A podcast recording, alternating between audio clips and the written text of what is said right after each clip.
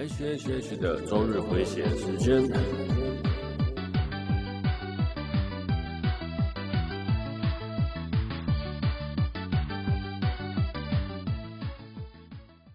嗨，各位朋友，大家好，我是 H，欢迎来到 H H H 周日回血中 EP 六十四。前几天我去了地下街，哎呀，真的是久违的地下街啊！我真的想说，如果不趁这个年假去，我真的不知道什么时候去。中秋节大家都往外跑啊，留在台北市的人真的比较少，然后就去逛一下吧。如果我再不去逛哦，谁晓得下两周会不会又疫情发生了变化？原先我想说疫情应该稳定了才是，结果前一阵子啊，才刚解封，又板桥又 Delta 出现，我真的觉得哦，天哪，真的超可怕。好了，趁着疫情。好像比较平缓的状状态下，赶快去逛一下地下街，吃了个，那我也去吃了个拉面，啊、也去吃了肥宅冰。哎呀，久违的拉面和肥宅冰啊，大概有四五六个四五六个月没吃了吧。好，但是这让我不能接受，就是当你每进一间店铺，地下街店铺，你就得要刷一次 QR code。哦，我觉得这真的超夸张的，你每进一间都要刷一次，你每五分钟逛一间，你就要看一，就要再刷一次。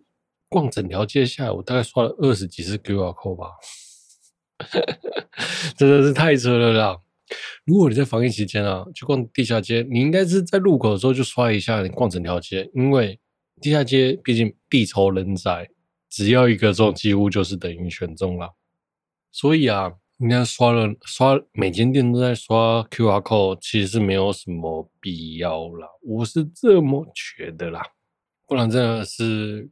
每逛一间都要刷一次，我不知道百货公司是不是这样。如果嗯，改天去看一下百货公司吧。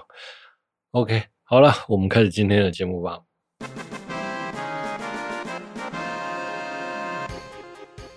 这是一个死宅一边喝酒一边打保可想要继续相关话题练习口条，克服做逻辑障碍的节目。本节目是不想在地下街刷 QR code 的我为您放松播出。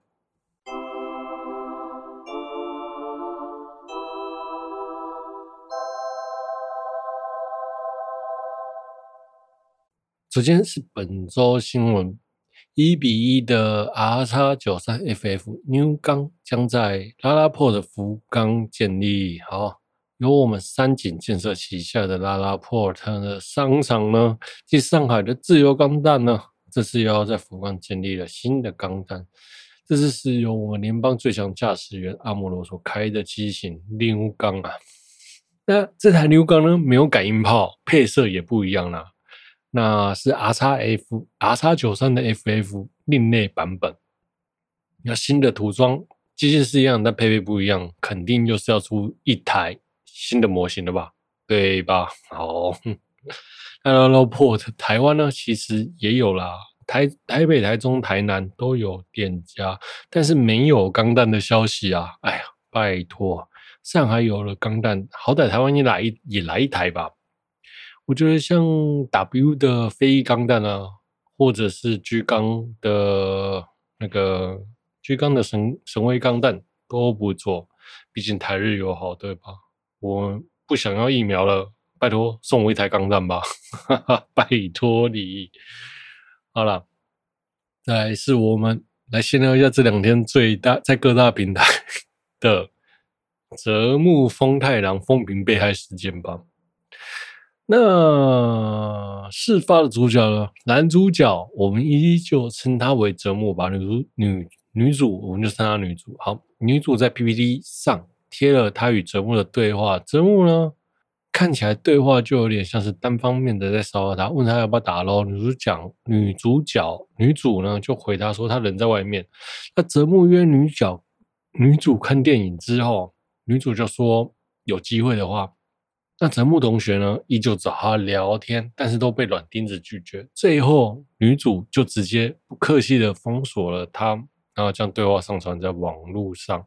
泽木同学就被延上。那当时呢，其实只是个小延上，当时出现就只是出现一个肥宅对话器而已，就是当你 T 字下去，会出现像有括号、摸头、符额之类的，叉滴滴、哇哇哇、操。这些字幕当时没有什么特别严上了，只是我觉得那个女主看起来就已经特别有点客气的在拒绝，但是我的泽木同学呢，持续的在努力，就有点像是不会读空气。那就像我讲的，没有很严上，就只是小严上而已。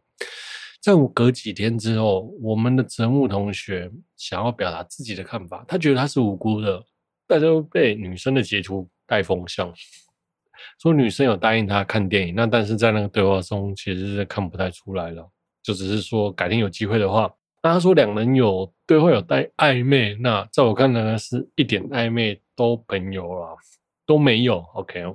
那还说他朋友说他长得像泽木丰太郎，对了，泽木丰太郎，我觉得这点才是让动画粉丝杜烂的点，你知道吗？他的他的整个人就中心思想很强烈，自以为是的对话，对，那有些对话的部分已经删不掉了，删掉了，我已经找不到了，好，那真的还蛮活在自我中心，那甚至怪罪对方，真的是自我感觉太过良好。不过我觉得有一段还蛮有趣的，就是他就说，你是我的 ENT，我就是你的四八六。对啊，如果不是宅圈的人，可能就觉得你是我的 ENT 是什么？心跳急救器吗？你是我的四八六是什么？苏巴鲁吗？那个 Impreza 的苏巴鲁吗？我觉得，但是我觉得这个梗用在非宅圈的人可能就比较没用。那如果是我，我会我会这样用，你是我的 EMT，。一定大家会觉得是艾米丽艾米莉亚，但是我下一句要说不，你不是我的艾米莉亚，你是我的新田惠海，超装好，然后就吐槽女生好，那我就是你的苏巴路，我可能就是大公毛之类的，再想个方法转一圈这样，呃，当下想到的是这样好，但是我觉得你是我的 EM 四八，我就是你的四八六，这个还可以，还可以啦。但是我我只是不我的话就会用成新年会啊和大公宝，不会用是艾米莉亚或是或苏巴鲁。OK，那我们的凤太泽木呢？他在文章的对话都就会有马诶多啊喏这种日常对话我也会啊，但是其实要看对象，比较熟的宅友我就会用这样子的开头。但是我觉得分不清楚对象，然后擅自用这种宅属性。或是有点稍微日本属日台混合的言语来讲话，还蛮容易被不是宅圈的人讨厌的。就算是宅圈稍微熟，我也不太会用这样子的对话啦。那除非是真的很熟了。好，OK。那他的在文中的句会有括号动作，例如说灿笑、扶头之类的。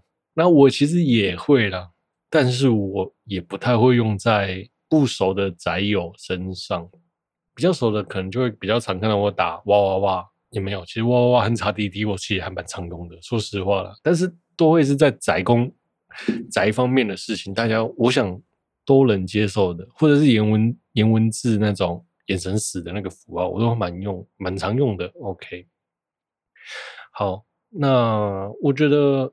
不停的灿笑和扶头，这真的是让人有点烦呐、其实我看他讲话真的是，哎，微妙。我老会还有还有很多啦，会用会用点 JPG 啦。我觉得对于自己身边的朋友用这件事情，还有对于想要追女生，就算是宅圈宅圈的女生要这样追，然后用这样的对话方式，绝对没办法。一定请用正常人的讲话方式，毕竟没有那么熟，好吗？对于比较熟的朋友，真的比较熟的。我才会用比较用宅圈的方式啊，我认为是这样。我觉得他这样子真的是，呃，调他虽然讲说调侃他自己讲调侃他讲话很有趣嘛，但是我觉得他这样讲话真的是让宅圈蒙羞了。因为人要会读空气，OK，好，但是我觉得不会读空气，不会追女生，不擅长跟女生对话，死缠烂打，这些都是男生必经的过程。说实话，这是真的，一定会的。我也常常被女生聊聊两句话就被发卡，或者是已读不回，这种事情常有的，这是一个成长的 过程。对，我觉得不用公审他，但是他活在自我心中的言论真的是蛮蛮多的啦，蛮蛮成分蛮重的。OK，好，那本尊分身的账号那些言论，我真的觉得那个不予置评。那每个人都有青春，每个人都有年纪小的时候，每个人都会不擅长跟女生对话，死缠烂打的，不不不之类的，就算跟自己尴尬也无所谓，这都是成长。我觉得也不需要工程他除了他自我感觉良好的那个部分，这是比较让人火大的。OK，好，就像我讲的，这是成长。我觉得不予置评，笑笑就算了，不需要。那我觉得很多人在网络上公开的评论他，然后用蛮严蛮严厉的言论去讨论这件事情，我是觉得不必要了。因为就像我讲，这是一个成长的历程，你去扼杀这个男生干嘛？虽然他比较自我为中心，但是这样去扼杀他，其实是我认为是不是很厚道？这样。啊！但是他真的很好笑。好了，那我们的木棉花相当懂啊，在中秋的连假上也上了冰果了哈。对，就是我们的真木丰太郎主演的 冰果。那我还没看过啦，这几天我应该会找来看。OK，再来聊一个让人感动的消息：炸的坂井泉水的作品呢，将会全数上架在串流平台。一直以来啊，炸斗的歌在串流平台相当少出现，特别是在二零零七年仙事之后呢。水管上能找到他的音乐就更少了，而且他的经纪公司真是抓的超级超级严的。这次我们终于能在串流平台上听到他的歌声了。那炸斗呢？我相信比较年轻的朋友可能就不知道他是谁。那炸斗他唱过的动漫歌，在二零零几年呢是相当的走红，例如说柯南的《转动命运之轮》或七龙珠的《电电新妹》是他写的，还有《灌篮高手》的《My Friend》。特别是在日本泡沫经济下写的《不认输》这首歌呢，也还被收入了日本的国小课本。然后这首《不认输》呢，也鼓励了当时在泡沫经济的日本大家，就连我也被鼓励了。有时候我心情不好了，也会放个《不认输》来听听。真的，这首歌总是有一种温暖疗愈啊！心情不好、想哭的时候，或者想要自杀的时候，听他的歌，我总有一种哎呀，又被悬崖拉回来的感觉，好像更能努力奋往向前了。真的，他真的，他的歌真的超级温暖，而且他的声线又好疗愈呀。然后，在我啊去一九年去日本的时候，我还曾经到他的灵前去探望。那他的墓园呢，其实是没有公开的。呃，问我在哪里，我也不能公开，因为这是好像是粉丝们自己心中的秘密。你有本事，你要自己找到资讯，但是不能经由交传啊、不能经由粉丝交传告诉你地址。好，这是不公不那个俗称约定啊。你能找到，也我也不反对你去探望。但是网络上其实找不到太到，找不太到相关的资讯啊，真的找不太到啊。我觉得还算好了。那当初呢，我就很犹豫要不要去日本看炸斗。当我在日本旅游的时候，我就想说，我真的会有机会再来到日本吗？我当时想到的是这样啊。或者是我真的有时间，下次下一次来不是一个人，然后可以自由自在的逛吗？真的有机会吗？然后我就想，好吧，那我就去吧。因为详细的地址我也不知道，我也是迷路的乱七八糟才找到墓园的。那当我找到墓园的时候，终于找到，你知道那个心中的激动真的是，哎呀，好感动。好，那我就在墓墓园里面绕来绕去，还找不到位置。据说是在一个小角落啦。那后来就有我有一个人陌陌生人在里面乱绕来绕去，就里面的服务人员就问我说：“请问你是在做什么的？”呃，我就看着他，然后然后下一句就要说：“你是在找炸头的吗？”我就说：“对。”然后他说：“你是哪？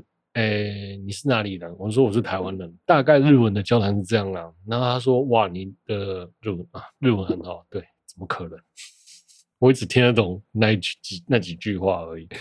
那我就后来他就带我去走了一条小路，没走了一个小路，到了一个旁边比较难找到的地方。那我想那个地方哦，如果不是客那个服务人员带你去，你基本上是找不到的，一定找不到。那后来呢，客服那个客服人员呢就。带我到了那个位置，然后跟我说，在那个角落，你自己进去看。对，啊，其实我真的也觉得，他就有点像是我不公开，我不公开位置，但是我也不反对你来探望，所以服务人员才会特别的去接纳。或许就是那个炸斗的家属有特别交代说，如果跟你来探望，就带他去那里，因为我真的觉得那个位置不是我们。能到了那个墓园能找得到的位置啊！哦，那我真的也是看到了传说中的永远的那一颗石碑，然后也看到了炸斗的那个零钱，然后也看到他本尊的那个那那个地方哦，哎，真的是相当的感动。对了，就像我讲的，下次我不见得会有机会去日本啊，就连疫情的这个状态，能去日本的状态真的是不知道了。那我离走离开的时候，我也是相当谢谢那位工作人员。好，我真的觉得。听到赵导的歌声，就有如泉水一样的疗愈啊！那难怪他的经纪公司叫做泉水。那真的能认识坂井泉水，我们都叫他什么泉水姐姐、坂井姐姐 之类的。好了，真是太好了。想，嗯，我不是鼓励大家去找那个地方。那假如因缘际会下能找到。不是公开，但是我也不反对你去探望的原则下去了那个地方，就默默的去，默默离开就好了。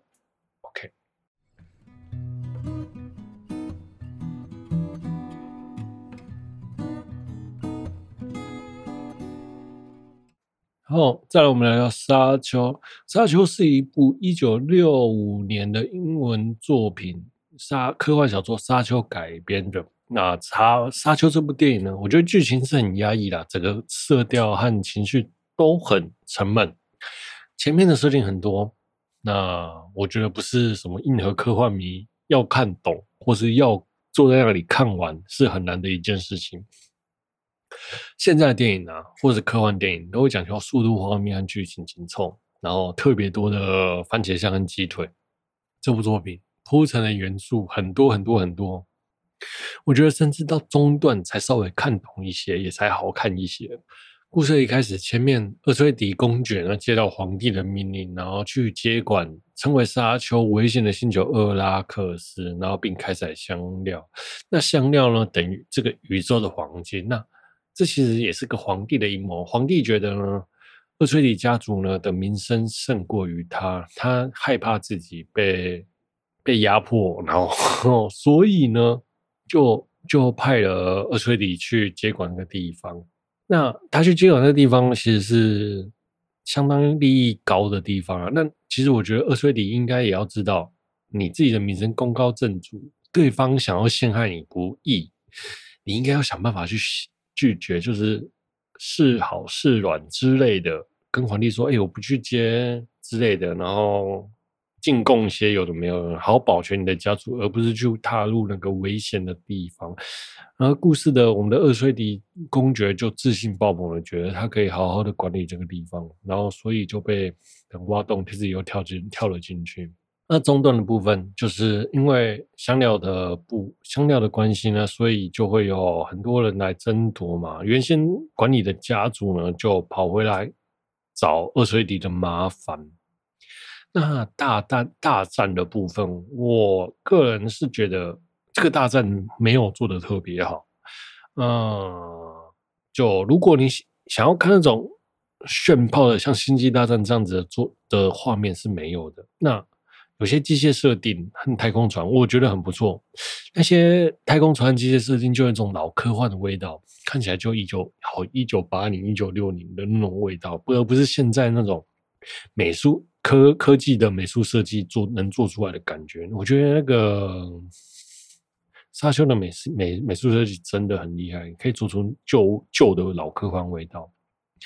就像我讲，打起来太少亮点，那唯一的亮点大概就是张震做了关键的坏人，那导致厄崔迪公爵的家族被灭族。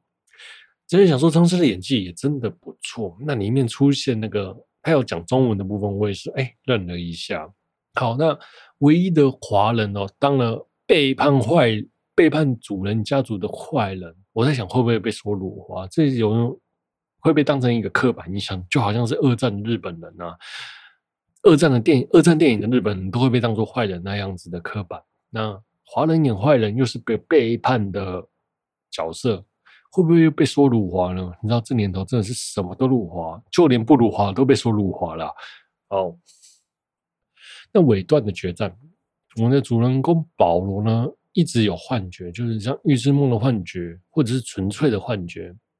那他一直梦到预知到那个卷子，就是他杀掉的那一位人。那其实，在幻觉里面就说，他交了跟他是个好朋友，那他会教他很多沙漠的知识。那幻觉又跟他跟保罗说：“你要先自杀才能重生。”那结果最后的状态远远不及我们所料。最后他杀了杰米斯。那个杰米斯呢，一开始他扑说是他的好友，后来又说是要自杀才能重生，最后就杀了他。我觉得这事让我有点意外，我就有点搞不清楚他的幻觉是真的还是假的。那反而我觉得那个，因为故事电影的剧情断在这里，我觉得哎。有一个悬念的感觉，是一个高潮。那后面他又产生更多他征服宇宙的幻觉，我觉得，哎，或或许这一幕未来会特别好，或或许这个电影未来会特别好看。那最后呢？因为我们的主人公保罗杀了杰米斯，也变成了他们其中一员，因为他们就是淘汰制，少了一个就可以补一个。OK，好了，那再来出戏的地方，大概就是整部戏，我觉得出戏的地方，它是演员呐、因为演员很多都是我们大家看过，例如说蜘蛛人的女朋友啦、水星侠，或是像什么台通的张嘉伦。我在看那个那个剑术大师的时候，我一直觉得比起水星侠来说，他更像张嘉伦。好，或者是星际大战的驾驶员，或是星际异攻队的德克斯啊，真的是所有的角色，我都可以讲出他们电影有那演的哪部电影，而且又是最近的，所以就特别的。让我容易出戏。那整部戏呢，第一集已经做，大概做到一个前段稍微高潮的地方，第二集可能 maybe 还要开始铺陈。但是好看的程度，我应该会是想要去买个小说来看。虽然我知道这个小说并不是那么的贴近人心啊，或是人意，因为那个有点硬。就我看起来，真的是故事会稍微有点沉闷，毕竟是一九六零年的小说。啊，我最喜欢的还是机械设定啊。那我觉得机械设定，它里面有一个飞行器，然后像蜻蜓一样，啊，像蜻蜓一样的仿生科技，然后又能形随机人，因为你在沙漠中，沙子会卡在那个喷射引擎里面，然后导致喷射引擎不会动。那直升机呢也会卡住，那反而是那种蜻蜓造型的人将。震翅膀震动，然后将沙子抖落的仿生科技和形随机人，我觉得这一点让我超意外的。在一九六零年能想出这个东西，对我来说本来就已经是一个超科幻嘞。一九六零年距离现在是六十年，他可以想出形随机人和仿生科技耶！哇塞，这个设计真的是超可怕。那个我真的觉得那个在一九六零年的设机械设计真的是很厉害。好，那沙丘，我个人会觉得呢，这个票房哦，其实不会太好了，因为毕竟真的是太小众了。整体来说，我会觉得不错看呐，我会去找小说来看吧。小说不一定会有，但是第二集我也不知道会不会有机会看到。好，但是推荐喜欢科幻的朋友们。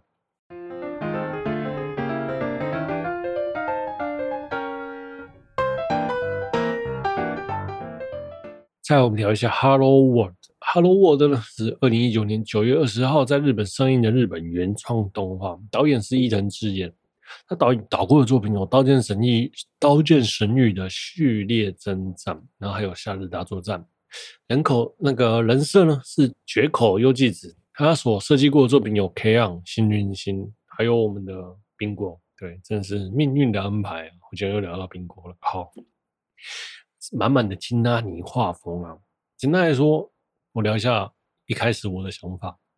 看完之后，我真的觉得靠北好看，怎么也好看成这样子？有画风，画背景超漂亮，人物也漂亮，剧情有恋爱的部分，有科幻的部分，也有反转的部分，剧情超棒，音乐超好听，特效、脑洞全部都有，各种元素做出来的大杂烩，刀剑神域加全面启动加命运石之门，竟然。剧本还可以完整成这样子，我真的觉得超级厉害，推荐给大家。我脑海中已经想不出有比它更强的电那个电影动画了。好，还没看过的朋友推荐你。好，接下来聊聊整个剧情感想。一开始我以为是轻松的恋爱动画，就甜甜的爱恋加点科幻的元素，拯救我们的女主角琉璃。那大直呢？未来的大直回到了二十年前，拯救被雷击的女主角，现实是不可能的，所以他回到世界是虚拟的世界中，然后他只是想要单纯看到琉璃能在加速的，哎，加速虚拟的世界活下去。在二零二七年的京都科技发展的电子时代，然后有着全记录的京都，就是任何其实资料都会被记录在超级电脑里面的超庞大，那那个超级电脑是无限的世界，可以记录整个京都这样子，超厉害。那大直呢，回到了二十年前，找到我们的男主角小直，那想要一起拯救女主角琉璃，然后顺便还帮助男主角。我们的小直追到女主角，那男主角我觉得必然会追到女主角了。回到二十年前，一样的事情必然会发生，所以我们的大直根本就不需要追小直，呃，不需要帮助小直去追琉璃，因为故事是记录档，它一样会重新再发生。那干嘛要帮助他呢？其实这点我真的相当不懂。最这也是一开始就产生的 bug，他其实一开始就在提醒你，他的故事是有缺陷的。那这他挖的洞后面势必会补上，不然他就不会在我心中是一个神作了。好，我想当下我看到的时候，比较实际的做法就是不用回到事发的三年前、三个月前帮小直追到女女主角，而是回到事情发生的一周，交给男主角使用神之手套干涉对世界。这样子的话，对世界的干涉就会干涉到最小，而不会改变过多的历史。那我觉得这是最有利的，因为会有那个自动修补程式来消除不对的 bug。然后就是我们那个看到那个湖面机器人会消除大量的 bug，那大量的敌人出现呢，消除 bug 就是那个琉璃的存在。所以呢，他一开始就不应该三个月前回来，他只要在一周前回来，降把消除量降到最少。不要引起自动修复城市的存在，就能顺利的完成了。那我们的男主角呢，也不需要做努力练习成那个样子，然后什么世界的构成，然后好不容易做出一个大铁球，不用，你只要做一个小小的避雷针，安插在某个地方，比能把电导走就好了，简简单单，就不用努力做大铁球。那甚至呢，要做这件事。找别人来做都 OK，那到底为什么要一定要是小智来做呢？自己接触到自己应该会产生什么时间悖论或什么之类的吧？好，那当小直好不容易呢，经历了各个湖面，把各个湖面打趴，然后又经经过雷击，那那个雷击的部分，对了，如果他有看过，我们的小直一定没有看过那个火影忍者，不然他就用雷切就可以解决了。好。呃，大直跟小直要接接吻的时候，大直就出现把琉璃抓走。那其实呢，故事就说这个虚拟的世界呢，现实之中的琉璃在十年前已经被电击成了植物人脑死的状态。那他要现在的这个琉璃的意识带把他带回到现实去，灌输在他的脑脑里面。对，然后那他得要 copy 当下的状态，才能回到现实中。那我觉得这件事情对小直超级残忍的，就是好不容易经过了经过了各个委屈和风暴，好不容易把心爱的人救下来，结果心爱的人要被未来自己带走。我觉得这一段真的是超级惨的，谁能接受？可是我后来又随即想想，有什么好不能接受的？因为未来的我是幸福的，现在自己是不幸的。那没有琉璃的我，我一直是个数据。那。何苦这样子呢？啊，大直跟小直说这个世界是一个数据，那小直也很平淡的接受。我觉得这一点也超不可思议的。对，当你知道自己是个数据，然后结果你还可以平淡的接受，怎么可能？每个 AI 都有个人的自我意识啊。对，那他的 AI 的自我意识和那个记录档的部分，我们先表过不提，因为这个有点更深远了。好，但是但不论这些，我觉得剧剧本也是写的相当不错的。好。那我们的大直就带走了琉璃嘛？那其实当下我还在想，如果他前面说那个阿尔卡特的电脑应该是阿什么的电脑有这么厉害，可以有无限大的空间，那直接再复制同样的一个系统，同同样一个世界就好了。因为他前面有讲说这个世界是无限大的。那其实后来我才意识到，原来这也是在埋梗，因为他埋了好几个世界，这真的是超厉害的。那如果他这样做，那就有同时就有两个琉璃，为什么数据不能复制呢？我觉得这件事是有点困难的。那如果你同时复制两个世界，来达到带走一个琉璃，这样子就完成，就故事就完美了。大概是这样。我想有看懂的朋友应该知道我在讲什么吧。好，那如果我是小直啦，未来的自己能幸福的活过来，我觉得也不错了。那我大概会直接放弃了。好，那没有了琉璃呢？那世界又开始又出现了 bug，因为琉璃应该是没死。对，那现实世界因为这个里世界这个数据世界开始。出现混乱，然后不停的自动修复程式，不停的出现 bug，所以呢，现实的城市决定要重新开启这个城，开启这个城市，让这个记录恢复原状。于是呢，就出现了破口，那小直就逃了出去。当下我想，那他逃了出去，变成他只是一个单纯的数据，到了现实世界，他要怎么去对付大直呢？该不会变成？什么病毒之类的吧，然后才借此抢回琉璃。结果他到了，他从洞口穿出去之后，就遇到了一只乌鸦。那只乌鸦就是他所之前用的神之手套。那个神之手套就会跟就跟小直说：“我会帮你抢回琉璃的。”那当下我想说，那个乌鸦是看不惯大直的作风，还是或者是乌鸦是同情同心小直呢，才这样做？这我就不得而知了。Maybe 这也是个伏笔啦。好。所以他在整个故事中，除了故事平铺直叙的前进之外，还埋了一直在埋伏笔给你，然后那些伏笔又不会去阻碍整个故事的进行。就算你没注意到，故事也是很顺畅的进行。这些伏笔根本就不重要，也不是说不重要，就是也不是说不重要。那些伏笔会让你觉得这个故事的可看度会增加了。对，虽然没有伏笔，不影响主线剧情。OK，好，那我们的大琉璃呢？因为小琉璃置入脑中而恢复了力意识，然后他看到了大直，然后就直接说：“这个人不是小直，因为小直是大直嘛，大直是小直。”那他看到他，并觉得那个二十年后的大小直不不是他了。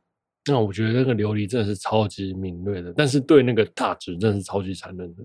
他十年间不停的努力，甚至腿都做实验做坏了，然后带回来的人不是喜欢他人，而是喜欢他以前的那一个以前的他。唉，这真的对他超级残忍的。当下我真的是看到我眼泪都快飙出来了。如果啦，故事就是恢复现实结束，那就算了，因为我们大家知道，这这故事演到这只是中断了。那自动修复程式又出现了，大量的湖面又出现。这时候大直才发现，原来他的世界也是虚构的。因为为了要消除琉璃，那大直到底是怎么来的？不是这里就没有叙述了。我们的大直才想到，这些湖面会出现是为了解除那个记忆代码重复的琉璃。如果有两个出现，就是在我们程式里面有两个一样的代码，就会出现错误。那我们的城市就会自然的修复。那我想当下那个大直心想说，就算这个世界是虚幻的，我只要能跟琉璃活下去就好了。所以他拼了老命去拯救琉璃。最后，因为湖面的数量太多，他被压倒在地。后来我们的小直就出现了，然后用我们的神之手呢阻止了湖面，然后顺便他还揍了那个大直一拳。这个这一拳真的是漂亮。对，情理所致啊，真的太漂亮了。本该揍他一拳，如果不揍他一拳，真的不为过。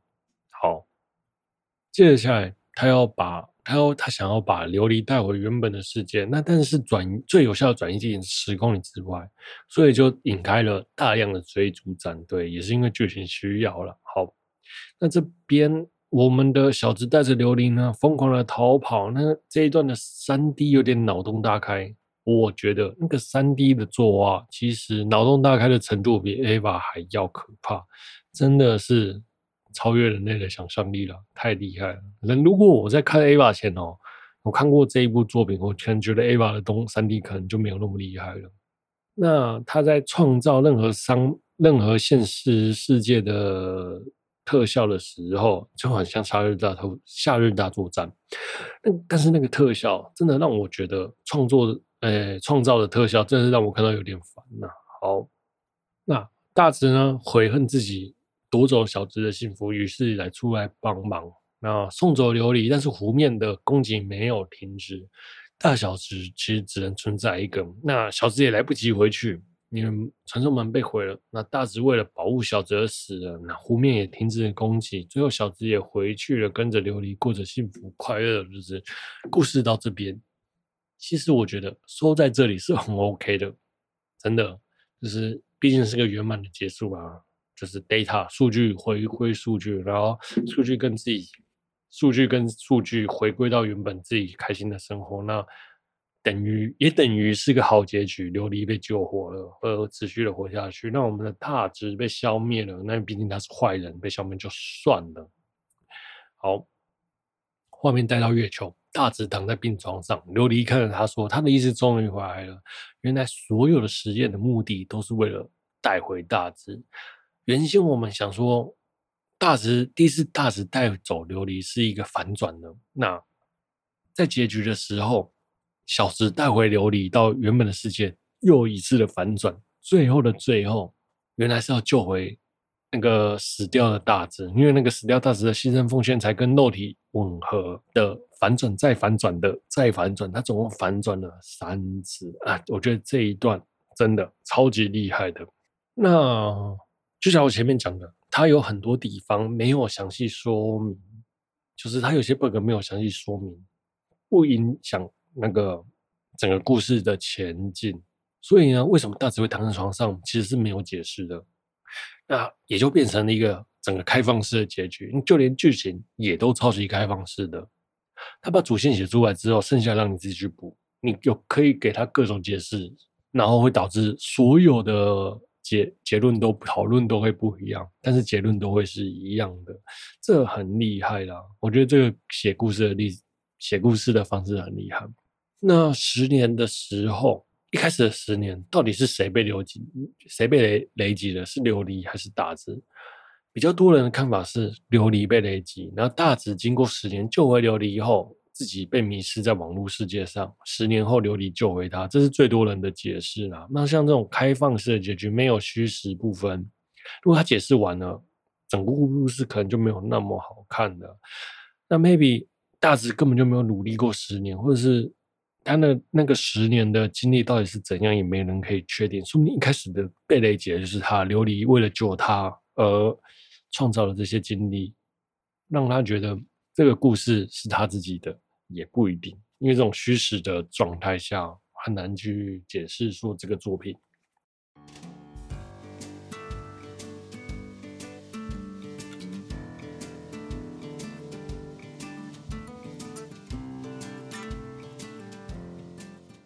那我觉得啊各种结局和经和经历，用每个角色经历的猜想。就是这部作品最大的魅力，每三这三个世界线，小值、大值、现实的大值的这三个世界线的交错，还有这三个世界线的经历，到底是虚实是如何，没有人得知，才是这个作品最大的魅力。OK，好，那最后最后，我想讲的是，而他这一部《Hello World》呢，在我心中是。